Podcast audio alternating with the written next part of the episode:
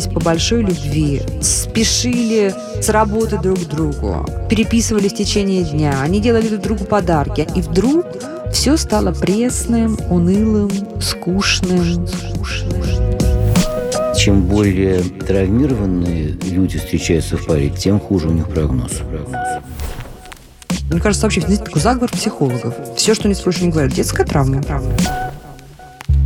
Любой мужчина вступает в брак для того, чтобы она ему компенсировала его детскую недолюбленность, чтобы она его, простите, женщина, усыновила. Прежде чем заводить ребенка, надо обязательно посмотреть, насколько каждый из партнеров удовлетворен, по-настоящему насыщен сегодняшним уровнем отношений. Здравствуйте, это подкаст «Страхи». Меня зовут Наталья Лосева. У меня есть соведущий. Это известный психолог Александр Колмановский. Итак, сегодня мы берем тему, опять же, знакомую, я думаю, очень многим. Мы будем говорить об охлаждении чувств.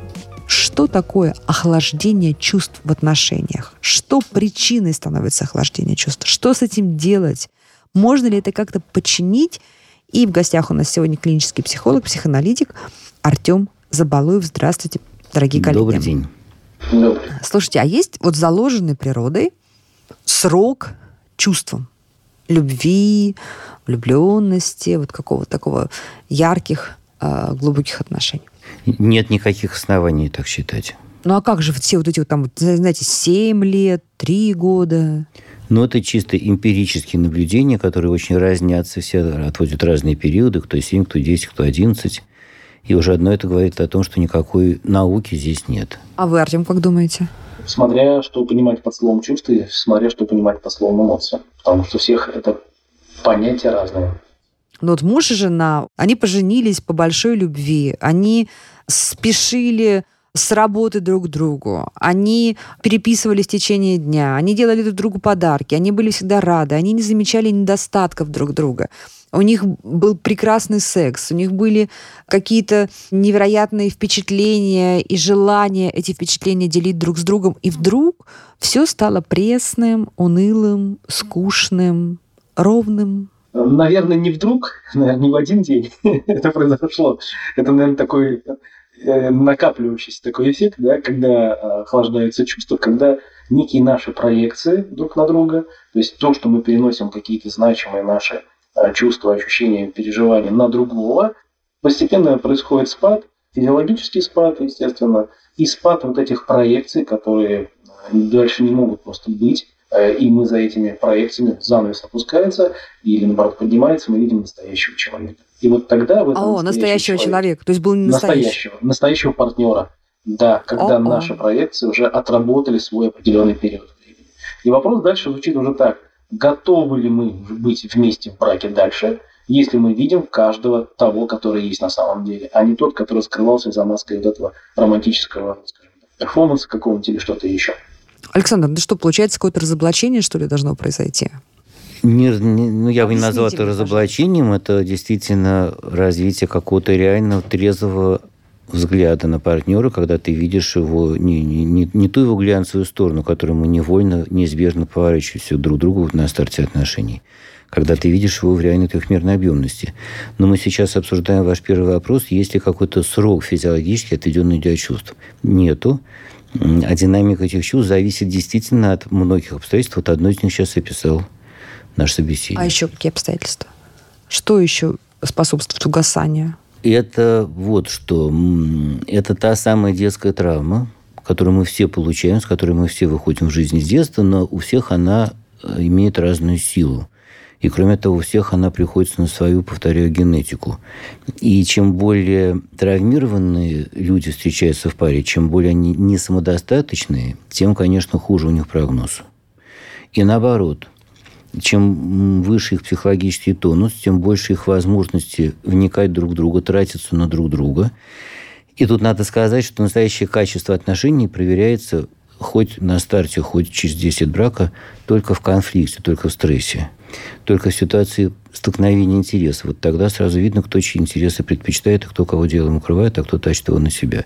И чем больше человек самодостаточен, тем больше у него возможности поступиться сейчас своими чувствами и пощадить чувство другого. Если один хочет спать, а другой гулять, то видно, кто на чем настаивает. Так, вы так объяснили, что у меня еще больше вопросов. Во-первых, я не согласна с тем, что нужно все списывать на детскую травму. Мне кажется, вообще все психологи, знаете, такой заговор психологов. Все, что не спросишь психологов, они говорят, детская травма, детская травма, детская травма. Ну, come on, ребят, ну есть еще другая какая-то жизнь. Это просто моя ремарка. Протестую. Дайте мне другие объяснения, кроме детской травмы. Мы все уже выучили, все слушатели подкаста, что детская травма лежит в основе всех наших невзгод. Я не сказал, что это единственная причина, но, безусловно, первая, самое главное. А остальные – это наличие или, к сожалению, отсутствие какой-то реально совместной жизни. Это или общее, только ни в коем случае не пресловутое хобби, это или общее занятие, действительно какое-то профессиональное или околопрофессиональное, или это главное общее дело э, в семье – это дети – и это такая вечная динамика, это всегда новизна, это их рост, это их учеба, это их болезнь, это их лечение, взросление и так далее. Или, повторяю, отсутствие этой общности, и тогда постепенно становится просто не о чем говорить людям, даже очень, которые очень хорошо друг к другу относятся. Но в тех нечастых, но все-таки существующих сюжетах, где он и она, ну, в общем, где двое в паре друг с другом по-настоящему дружат, вот просто дружат в общечеловеческом смысле этого слова – и вникают, интересуются, у них есть общая деятельность, чувства не только не угасают, а мощно разгораются, включая секс, спустя 10-15 лет брака. Знаете, есть такая проекция дилеммы, знаменитой дилеммы вагонетки на женский вопрос. Э, с кем лучше быть? С профессором или с дровосеком? Слышали когда-нибудь от ваших клиентов, дорогие мужчины и коллеги? Я нет. Ну, потому что вы не сидите на женских форумах.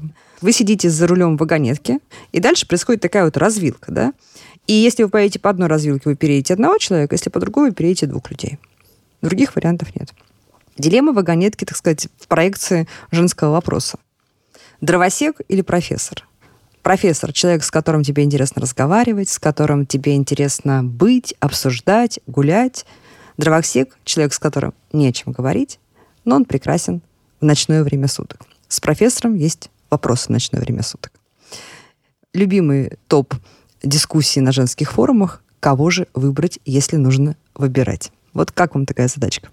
Мне кажется, и тот, и другой сюжет очень искусственный, искусственно придуманный, совершенно нежизненный.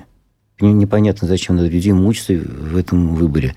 И с дровосеком могут быть ночные проблемы, и профессор – это не обязательный пациент. И тот, и другой партнер, вероятно, будут долгоиграющими. И там, и там разовьются проблемы в отношениях. Нужно ли удлинять естественный срок вот того периода отношений между высокими, э, от высоких эмоций к спокойной дружбе?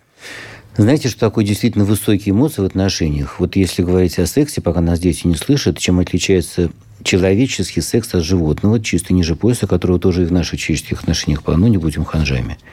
Секс – это, вот, ну, если говорить о самом моменте, это состояние максимальной взаимной предъявленности, и, значит, незащищенности. И физически мы в этот момент максимально не защищены и уязвимы, и психологически. Да, понятно, как mm-hmm. по-разному ранит ирония за кухонным столом или в постели в этот момент. И поэтому настоящий человеческий секс – это акт максимальной доверительности. И вот чем больше эта доверительность по жизни накапливается, тем ярче все остальные эмоции. И недаром говорят, что ночные отношения являются продолжением дневных. Но при этом мы знаем, что есть семьи, в которых секс давно стал уже таким, знаете, событием раз в месяц или два по расписанию, а при mm-hmm. этом их удерживают общий быт, дети, потом даже внуки и путешествия. И вроде бы даже они и счастливы по-своему, а остроты нет та картина, в общем, казалось бы, светлая, которую вы описали, ничего пока еще не говорит о том, что, о чем я сказал перед этим, то есть о доверительности, насколько они друг друга вникают, насколько они друг за друга переживают. И если это есть, непонятно, почему стартово хороший секс мог бы таким, мог бы так поблекнуть. Ну, слушайте, есть там и физиологические э, причины. Но мне, конечно, больше интересно сегодня поговорить о психологических. Да? Mm-hmm. Вот все-таки давайте попробуем какой-то составить такой топ-5 причин, извините, что я упрощаю, но для того, чтобы мы с чего-то начали с нашими слушателями разбираться. Вот топ-5 причин, которые гасят а, эмоциональный накал в отношениях. Я не, не обязуюсь э, сформулировать именно пять, и не в порядке важности, но как, что приходит на ум просто по практике. Это прежде всего действительно отсутствие этой самой доверительности. Когда один из партнеров знает, что днем им бывают недовольны, то довольны, то недовольны, и правильно недовольны, как бы справедливо. Mm. И я, как мужчина, не очень-то занимаюсь воспитанием ребенка. И сколько уже я обещал времени разгрести балкон, но до сих пор не разгреб и так далее, и так далее. И поэтому ночью такой мужчина не будет внутренне по-настоящему отпущен со своей женщиной. Она является для него продолжением его назидательной мамы. Он будет mm-hmm. себя чувствовать в таком негативном напряжении, некоторую острастку. Ну и наоборот, это все вполне симметрично. Это та самая доверительность. Кроме того, это продолжение дневного контекста. Кроме того, тут очень важна такая же доверительность в чисто сексуальных вопросах и сюжетах. То есть у любого из партнеров должна быть полная свобода самопредъявление себя в сексе таким, каков я есть. Если я хочу о чем-то фантазировать, если я хочу о чем-то попросить, если такой возможности нету, я могу сколько угодно считать, что это моя разнузданная фантазия, а вот ты такая корректная, ты гораздо более правильная, и правильно, что я не могу с тобой поделиться своими фантазиями сексуальными. Но это той самой доверительности и сексуального энтузиазма не прибавляет. Артем, что добавите? Что убивает остроту отношений в быту и в жизни? Ну, я бы нисколько бы не отрицал бы э, различных физиологических процессов, в том числе и медицинские, э, возможно. Да. Связанные со здоровьем. Причем не только с мужским, но и женским, да? Безусловно, безусловно. Еще я бы, наверное, добавил такое понятие, как свободное и в то же время безопасное пространство в семье, где учитывается желание каждого, чувства, мысли, фантазии, друг друга, и где это выражение вот всего этого сказанного могло бы безопасно проявиться для каждого члена семьи. Через уважение к этим процессам, через принятие этих процессов. Но если пример привести, то одному хочется в сексе того, чего не хочется другому. Каждый может об этом заявить. И каждый может к этому прислушаться, в принципе. Но э, заставлять друг друга, в принципе, мы не имеем права. Ну, потому что это будет уже, в принципе, такое насилие да, над некое э, отсутствие пунктов контракта, договоренности между семьей, это тоже может убить вот эти отношения в том числе. То есть до того, как семья сформировалась, объединилась пара, да, а в союз некий брачный, то возникает вопрос, они знали, что вот так будет, что им придется там менять работу, переезжать куда-то, рожать детей, отношения с друзьями какие-то выстраивать, отношения с собственными родителями. Вот об этом разговор был, ведь важные три темы – это, как правило, финансы, секс, там, религия и так далее.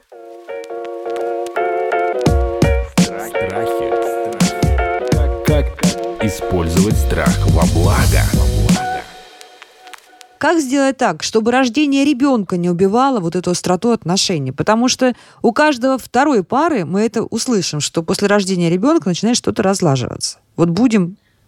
Можно я попробую ответить на этот вопрос? Давайте. А, вы, наверное, знаете такой термин, как психологическое бесплодие. Когда семья старается, пара, но у них не получается да. зачать ребенка. Ну, по всем параметрам. Хотя физиологически абсолютно здоровая семья.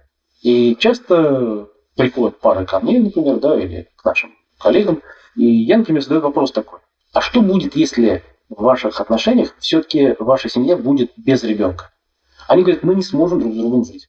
И у меня возникает вопрос они ради чего вместе? Только для того, чтобы рожать детей? Или там только для того, чтобы воспитывать? А где тогда их вот, то, что они ради чего встретились?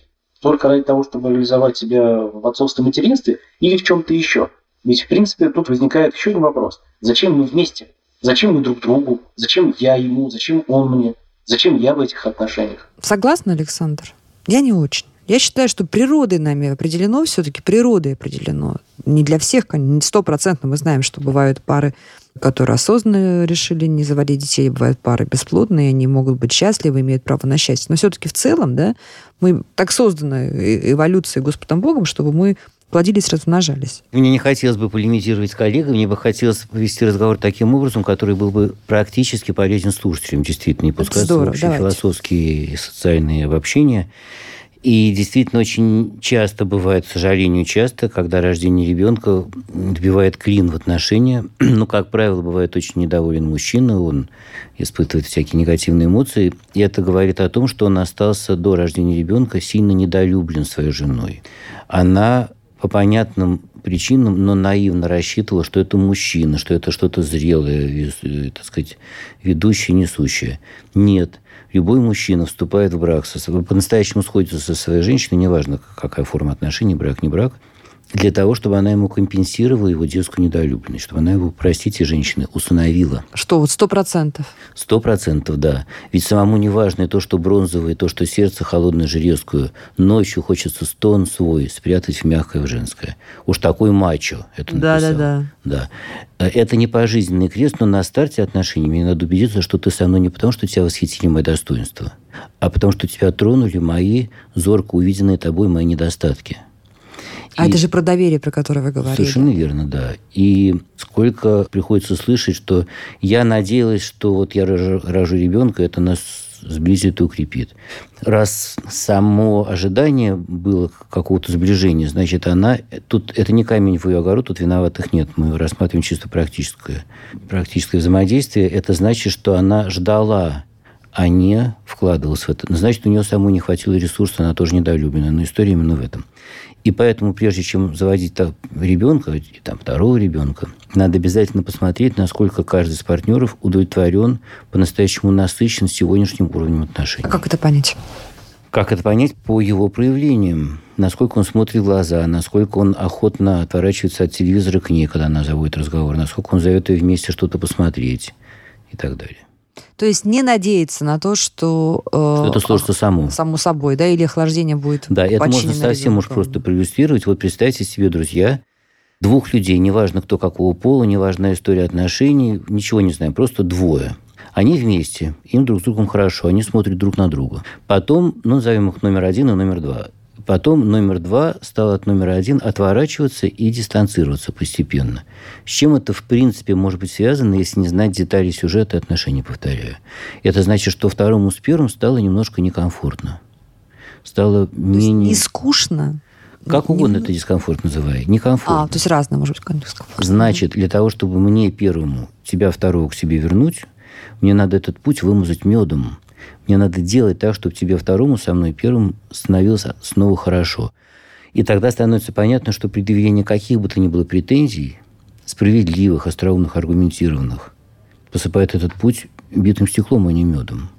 И когда ты меня упрекаешь, какой я сам невнимательный, какой я сам необязательный и так далее, ты в очередной раз подтверждаешь мне мои худшие страхи. Я в твоих глазах плохой. А что может еще перезагрузить отношения для того, чтобы вот, э, ну, вот посмотрели люди друг на друга. Не знаю, там э, раздельный отпуск, например.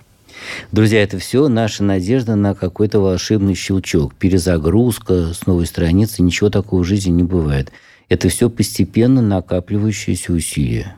Ну, то есть ты пытаешься починить ваши отношения деятельно, активно, да, там придумываешь разные варианты, каких-то там вечеринок, походов, э, не знаю, волосы перекрасила, это шубу все купил. не жизнь, это отвлечение от жизни, походы и новая прическа. И гонишь себя в тупик, да, этим? Отношения не улучшаются от этого. Что Чтобы делать? они улучшались, вот он сидит у телевизора и на нее внимания не обращает.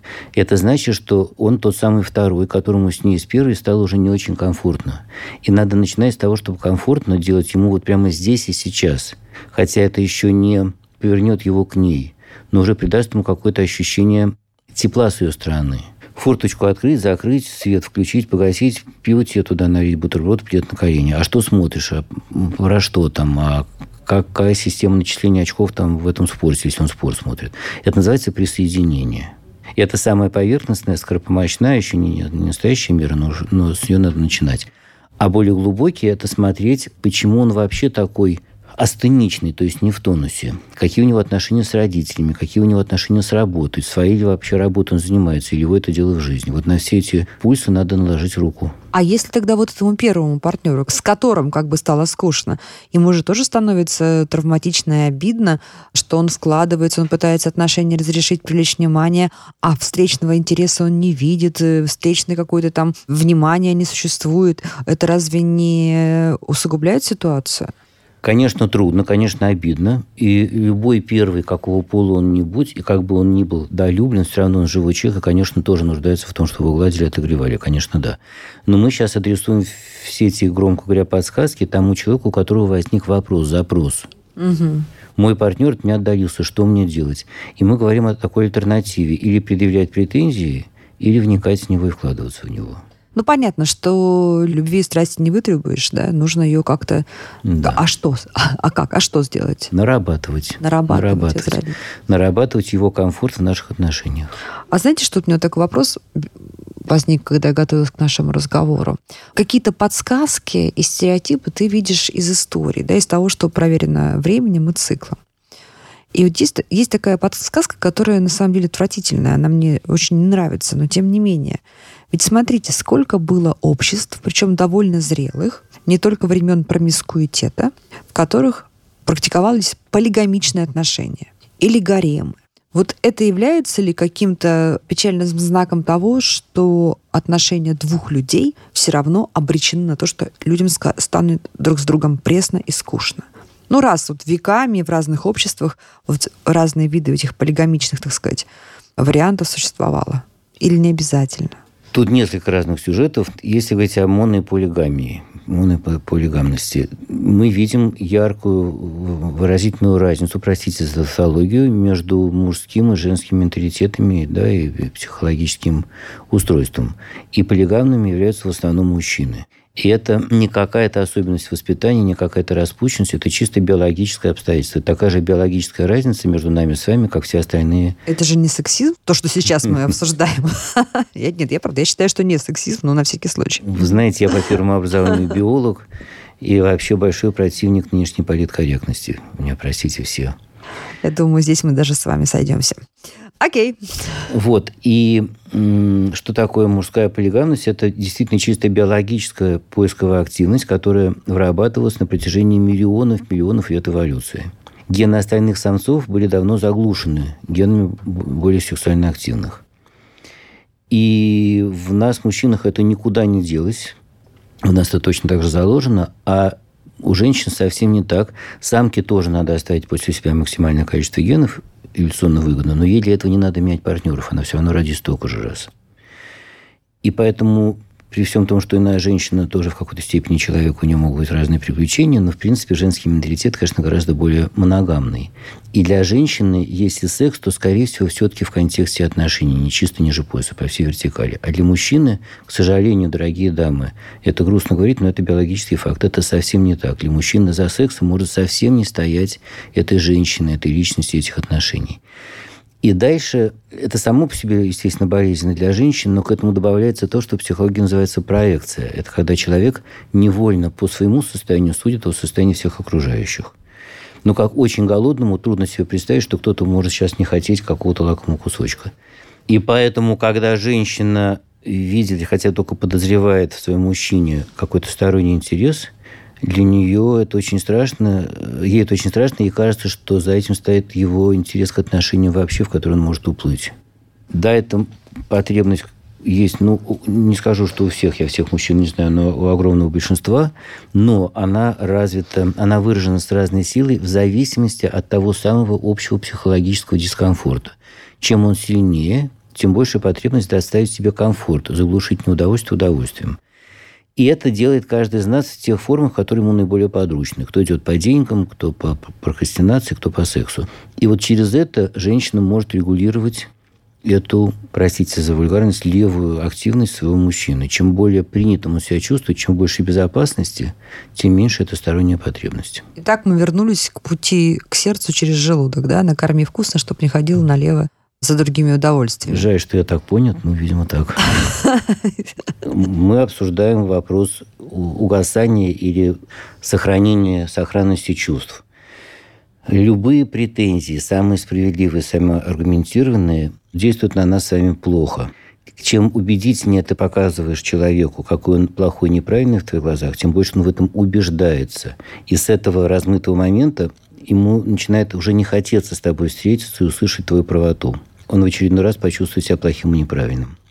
Поэтому первое, простите за громкое выражение, подсказка, избегать каких бы то ни было претензий, как бы они ни рвались из груди. И это не значит, что вообще не надо говорить о своих чувствах и соображениях. Конечно, надо, но максимально обезоруженно, чтобы это не звучало претензий. Говорить именно о себе и не с такой интонацией, как ты не понимаешь, что мне плохо, а с альтернативной. Знаешь, меня прости, я тебя понимаю, но мне так очень плохо, мне так неприятно. И второе соображение – это Это пока мы говорили о том, как не делать плохо, а как все-таки делать хорошо, это действительно делать ему, ну или, соответственно, ей хорошо. Вникать в него, дружить с ним, дружить в самом простом общечеловеческом смысле слова. И смотреть, что будет. То есть тогда получается, что дружба, которая вроде бы самая скучная из того, во что может переродиться э, страсть, э, любовь, влюбленность, на самом деле становится в лучшем смысле консерватором этой страсти, да? Я бы сказала не консерватором, а фундаментом. фундаментом. И в наших дружеских отношениях, кажется, ничего скучного нет. Это прекрасные отношения. Как мы видим, они гораздо долговечнее наших браков. И это показывает действительно наифундаментальное значение для отношений. Вот, друзья, такой неожиданный для меня, во всяком случае, вывод и ответ э, на наши вопросы, на проблему, как принять, бороться, предотвратить охлаждение чувств в браке или в отношениях. Это был подкаст «Страхи», третий сезон, который мы ведем вместе с известным психологом Александром Колмановским. И сегодня у нас в гостях был клинический психолог и психоаналитик Артем Забалуев. Подкаст «Страхи» Наталья Лосева. Подписывайтесь. Подписывайтесь на подкаст на сайте ria.ru в приложениях подкаст с Web Store и Google Play. Комментируйте и делитесь с друзьями.